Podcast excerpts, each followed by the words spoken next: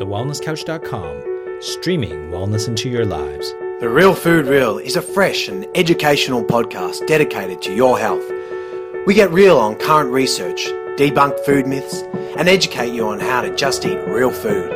Your host, Steph Lowe, the natural nutritionist, is one of Australia's leading sports nutritionists, passionate about simplifying nutrition and addicted to coconut lattes, smoothies, and sweet potato.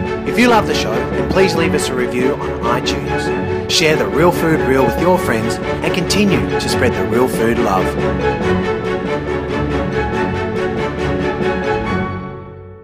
In episode 154 of The Real Food Reel, we are joined by Doug Wilson to share his personal health journey from corporate burnout and brain tumor diagnosis to becoming the first person to complete seven competitive marathons on the seven continents in under seven days.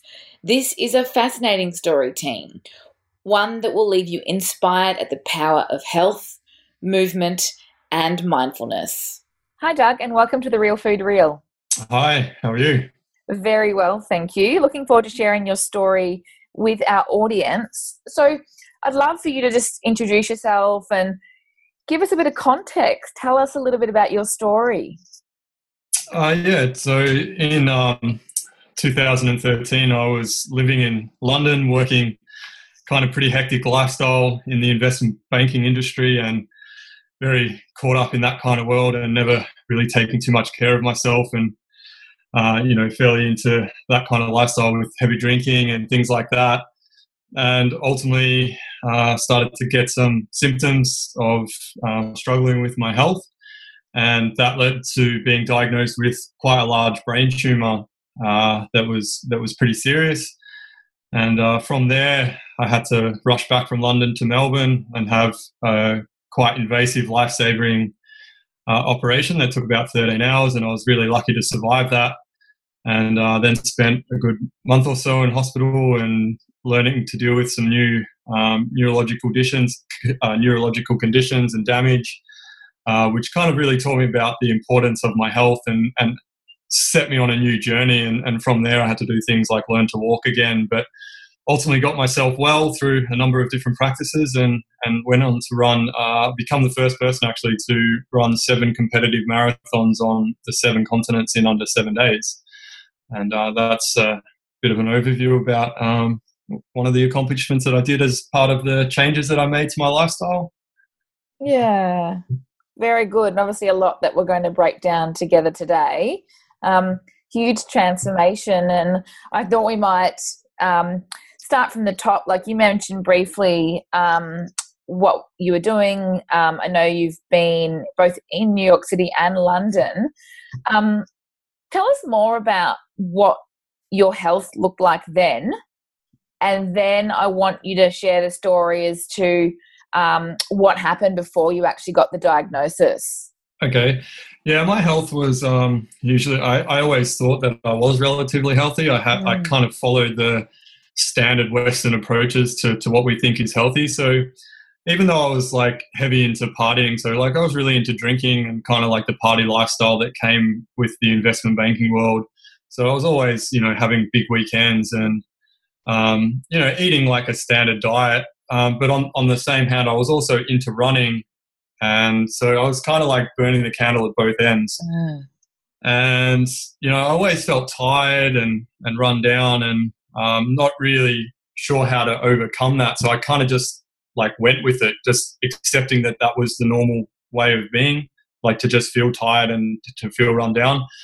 And it was when I actually started um, experiencing vertigo. So this was when I was in actually in New York at the time, and I was walking around the, the busy mid, midtown uh, streets in Manhattan, and you know, struggling to cross the road. So anytime I moved my head to check for traffic and just trying to cross the road, I'd, I'd, feel quite kind of out of place and sort of always feeling a bit sort of unbalanced in space. And then that kind of progressed from there, and I started collapsing. Um, like when I got out of bed in the mornings, I kind of like get up and feel a bit uneven on my feet and, and fall down and kind of lie there thinking, "Wow, this isn't good."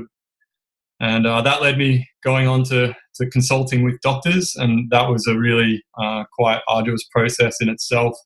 uh, obviously living between London and New York at the time, I never had any continuity with the doctors I saw and kept getting diagnosed with all different kinds of things and uh, from inner ear infections to something called labyrinthitis, but doctors always kind of like turning me away and telling me that there was nothing wrong with me and to just sort of get on with it.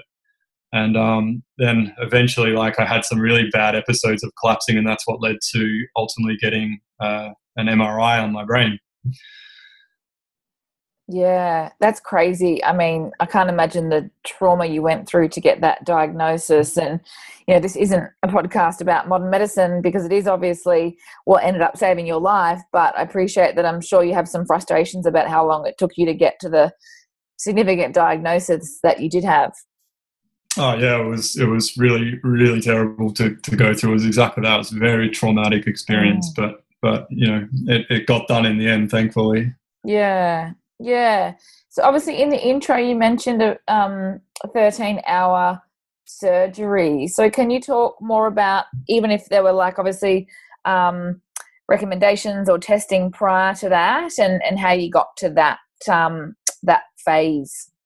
Yep. So uh, as soon as I got diagnosed in London, I, I, I knew that it was serious. Like I knew that I had a brain tumor. That's all I did know actually when I when I actually got the initial diagnosis. And I didn't want to deal with that over there. So I rushed mm. back to, to Melbourne and then started, I had to go through the process of um, like interviewing surgical teams because it was, it took three uh, different types of surgeons to do my operation. One for the neurosurgeon, the, uh, an ENT, so an ears, nose and throat specialist, and a vascular surgeon was all part of like the surgical team. And I had to choose who um, I wanted to operate on my brain. Um, there was kind of doubts about whether it would be a successful operation or not. Mm. And it was kind of along the lines of, you know, best case scenario, there's going to be a lot of neurological damage given the size of the tumor. It was 4.5 centimeters, so a little bit bigger than a golf ball and in quite a delicate spot around a lot of um, the, the critical uh, cranial nerves. Uh, so there was always an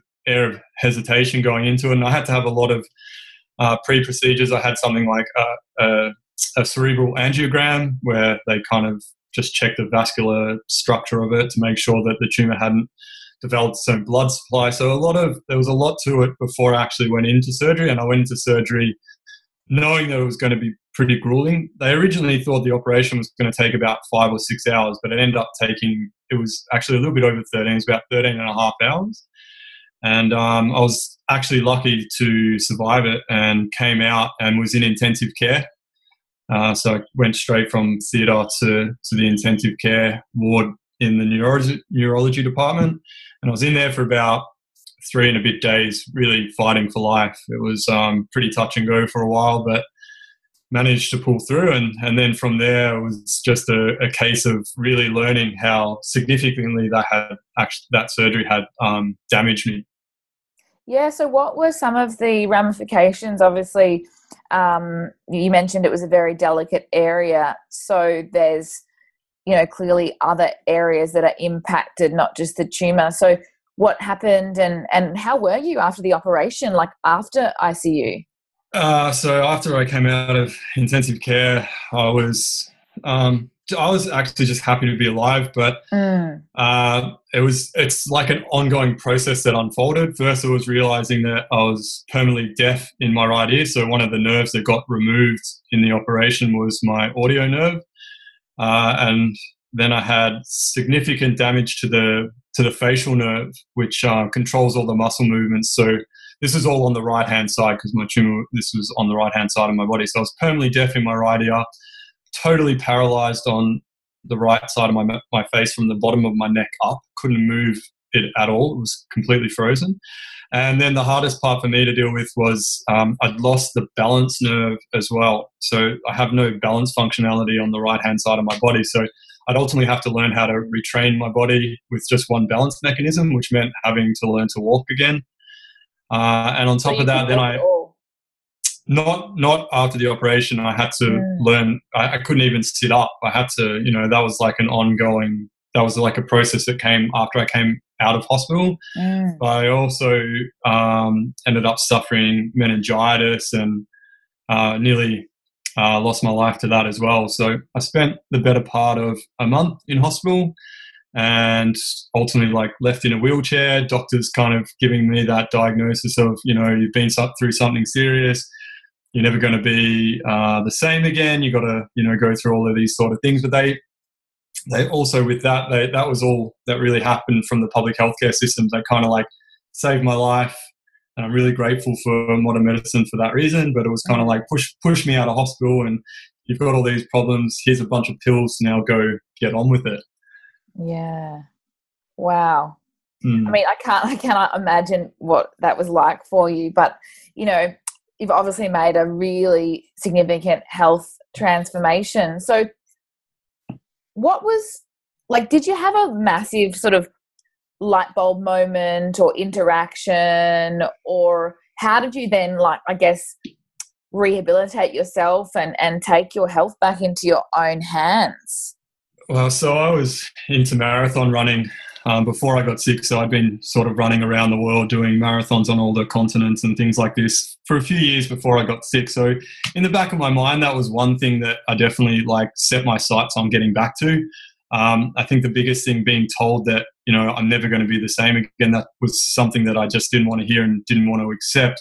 Mm. So in my head, my goal was to to get back and, and to get back to running. And just before I got sick, I was actually training for a run at the North Pole, right. and, and and that was my goal to get to get back better for that.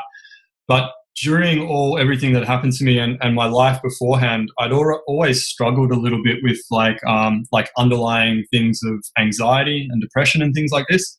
And while I was in hospital, I was actually diagnosed with um, PTSD and and clinical depression. So when I came out of the operation, I was not only on a lot of medication for dealing with the physical pain that I was going through, but I was also on anti-anxiety medicine and things to deal with um, the PTSD and sort of like depression side of things as well. So I was on like crazy medication that just knocked me out, and I was just like couldn't get off the couch for months. I was just popping these pills and going through all this emotional thing, just crying all the time, and just like not seeing any way out of it, like what you would also sort of describe as the like kind of symptoms of clinical depression. And I just couldn't see myself ever coming out of it. Um, but I just got to the point where I got so low that I realized that it was the pills that was that were making me like that, and I had to I had to get off them. And I've always been quite a scientific person uh, in like what I did for my job, and I so I started doing research on all those things and looking at um, like natural alternatives to what I could do. And that just started me on that road to looking at things differently and kind of just at least moving me into a new direction. And that's where it started to snowball. And that's how I started to improve my health. Yeah, right. So were you able to walk by this point in time when you decided you wanted to go back and run a marathon at the North Pole?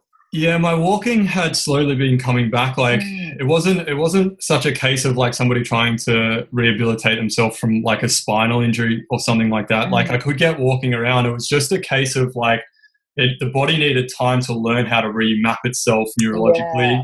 Yeah, um, so I could get moving, but like if I moved and to, and move my head in a way that was hadn't been done before or wasn't like my body wasn't used to doing it that way, I'd mm. stumble and I'd fall. So it was just like an ongoing process. Um, but it, yeah, that alone took a good six to twelve months to to really iron out. But it was from the first you know couple of weeks of being out of hospital, I was on my feet and, and getting moving. Mm. But it was that was definitely an ongoing. Process. Still something I struggle with now. Um, that I have to I, I do exercises still now to to make sure my balance functions stay um, in good shape. And was your hearing um, was that a permanent situation yeah. on the right? Yeah. Yeah. Okay. Still totally, totally deaf now in the right hand side. Face is still uh, pretty bad, um, but it's got a little bit of move. That nerve is still there, so there's still a chance that it could slowly still be regenerating. And I've got a bit more movement in the in that side of my face now, so it's not as yeah. bad as it was. Work in progress, though, huh? For sure. Yeah. So I want to hear about um, this incredible achievement that you've gone on to achieve, and you're obviously in the Guinness Book of Records. Um, tell us more about. Obviously, the first goal was that you wanted to get back and, and do that run, that North Pole run that um, you were training for prior to the diagnosis and surgery, but tell us about how you got from there to the seven competitive marathons on the seven continents in under seven days.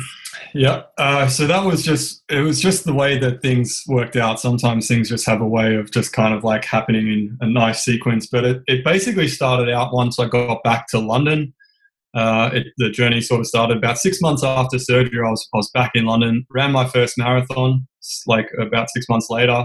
And from there, um, things started to, to progress. This is when I got on to sort of changing my diet and taking up yoga and meditation and, and using those things to help me get better. But it was actually when I was trying to reorganize my entry into the North Pole Marathon that the, the race director that was um, organizing that was also organizing this new event known as the World Marathon Challenge, and he offered me a spot in it.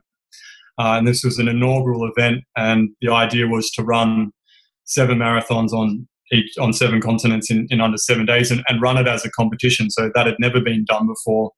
And I, at this point, was running again and thought I had about six months to go until that event. I thought, yeah, I'm, I'm fit enough now. I, I can do the work. I'm, I'm going to sign up to this event. And that once I signed up to that event, that's what really spurred me on to really like push and make my health as as, as good as I could make it. Um, mm. You know, investing a lot of money into that event and, and knowing that it was would be a big commitment, it, it really sort of solidified all the work that I'd already been doing and really made me determined to, to, to get myself fit enough to, to ultimately use that as my benchmark for getting over my illness. I thought if I could do that, then you know, then I was better. That was my that was my motivation and my drive behind signing up for that event. Yeah. And what are they? What is the definition when they say um, the competitive marathons? Because obviously there's different ways of, of running and racing. So tell us more so, about that. Mm. So, so this is going into so the race director who was organising this. He was the only other person to have ever run a marathon on each continent in under seven days before, and he did that as a solo venture um, in 2000 right. in 2012. But it had never been done where there's actually like a field of people and people are racing for time. So that was the competitive side of things. So actually having each starting point, like there's a a minimum criteria to classify an event as a marathon. There's it's uh, by there's governing bodies that sort of determine what is a marathon and what's not, and we filled all those criteria for each marathon we did. We had certified courses and all those sort of things, so it was like a legitimate um, way of having an actual competition and race around the world. Mm. That's what made it like the first to do seven competitive marathons in um, yeah right in that, in that time frame. So it was it was an actual competition. We weren't just kind of just running around taking it easy. We were racing each other. And how many people were in that inaugural event? Uh, we had 10 people doing the full distance marathon and there was two other people doing half marathons. Wow. That's mm. cool. And that was back in 2015? Yeah, that was at the start of 2015. And what does the race look like now, a couple of years later? Is it still similar numbers, or has it become a lot more popular? No, it's it's really quite a big thing now. Yeah. So, um, but it's still restricted to how many people you can get on a plane. So they've just, when we first did it, we uh, flew business class uh, on all our flights because that meant that if anything went wrong with our flights, we'd bump other people off other flights. You always get that preference. But what they've actually done now is they charter their own planes. Mm. So they've been able to they've been able to increase the field size to about I think last year when they did had about fifty odd people, mm. and it's actually become like super competitive now. Like if, if you have a look at the progressions of the the times, they've come down significantly. When we did it, we didn't really have any benchmark to, to train to or of anything. Mm. And now each um, the year on year, it's it's come down quite significantly. And the guy who won it last year was absolutely flying. I think he averaged something like 245 or 246, which is just insane. For a marathon time? For seven in a row, yeah. That, that wow. was his average. Yeah, oh was, gosh. Yeah, it was really, really impressive. So when yeah. we did it, we, we were around 340 or something like that. Which so. is still a bloody good marathon time, in my opinion, let alone yeah. seven. But yeah, I get yeah. it. And to it's back like, it down. So, yeah, the so four minute you, mile example, isn't it? Mm. Yeah, so now you can sort of see that you know people have set their sights on that, and it's really and it's just going to be interesting to see where that goes from from now. Um, Will you do it again? I, I would love to do it again. I I would.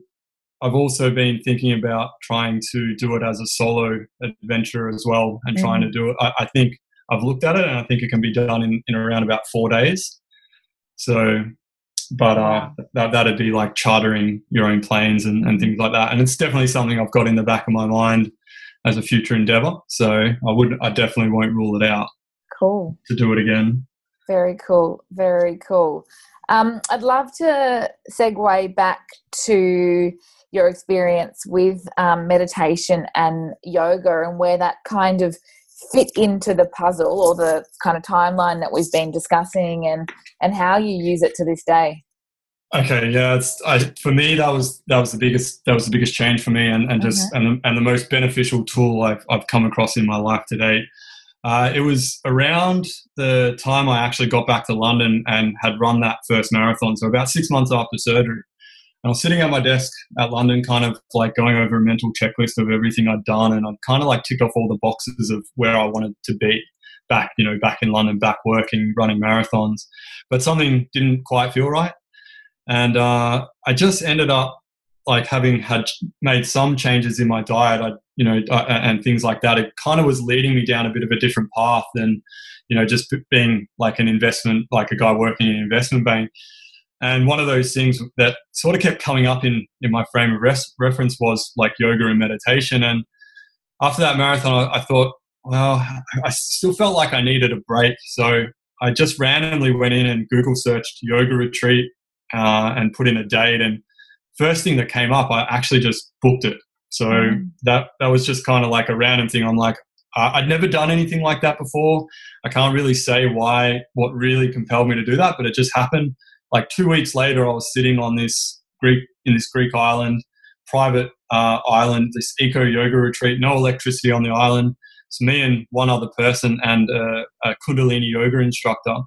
And Kundalini yoga is a very specific type of yoga designed to stimulate the systems of the body. So you, you don't just work on like flexibility and muscle strength and, and things like this. You're actually working very much on like stimulating the central nervous system or you know aspects of that the parasympathetic nervous system or you're working on the lymphatic system all these sorts of systems in the body you work on it and i was absolutely fascinated by the practice because it was so very scientific and, and taught me a lot about the body just in that short week that i did the, the practice i left the island feeling completely different my body felt different the way my mind was working felt different i had more energy and I was really, really uh, quite astounded by how transformative it was in, in a short period of time. And, and that was enough to just make me.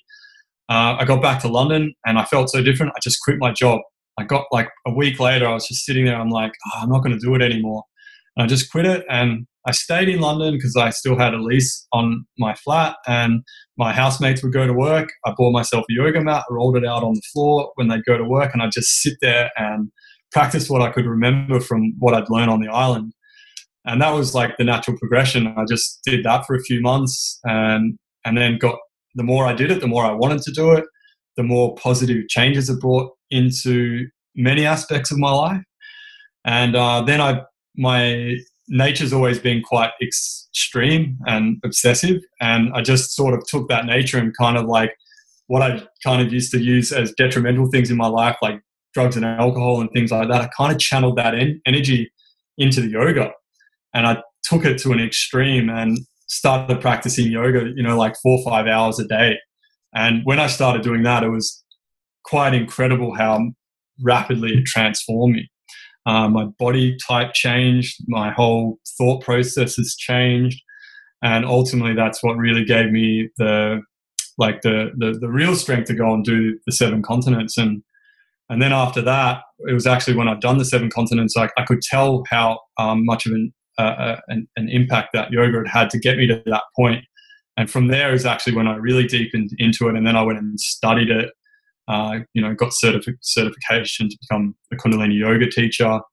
And, you know, that was in uh, 2015. And since then, I've, you know, gone on now and I'm uh, like now working with people in drug rehabilitation and all sorts of things with with yoga and and still deepening my own practice with it and feeling like I still have a lot to learn with it. It's quite fascinating. Yeah, I think it's probably never ending if you think about it. oh, for sure. There's just mm. so many there's so many layers to it and mm. it's it's really quite remarkable in, in how it all works.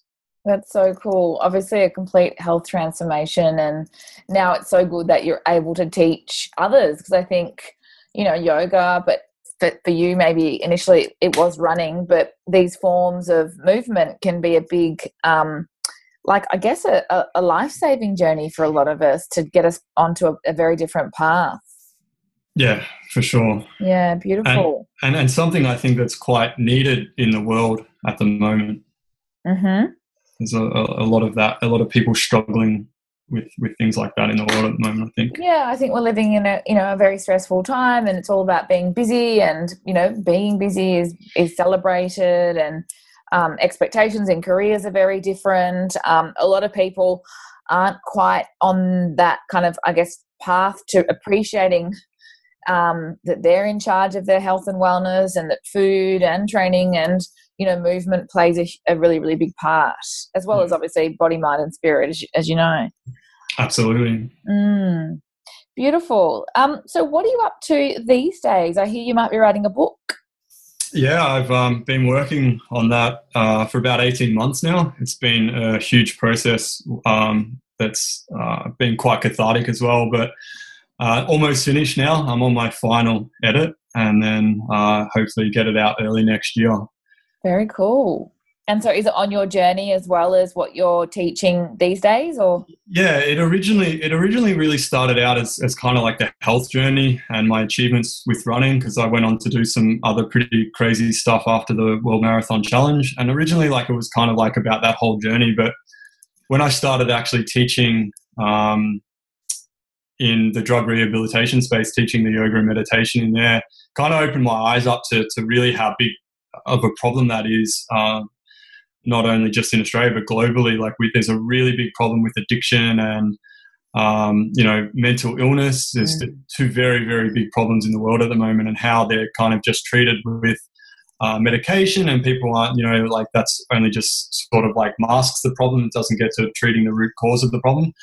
And once I kind of really saw that firsthand, and then related it to my own experiences, um, I really saw an opportunity to to tell my story in a different way and go really a lot more into the personal aspects of what I dealt with with my own things with mental illness and, and drug addiction and and things like that. So I really you know, I still wrote about like my my journey with my health and my achievements and things like that, but I've really now focused on, you know, what it was like to go through things like that and and ha- and what I had to do to overcome them and and and a lot about the techniques that I use that I think can help other people um, who, who are going through that, which I think there's a lot of people going through those things at the moment.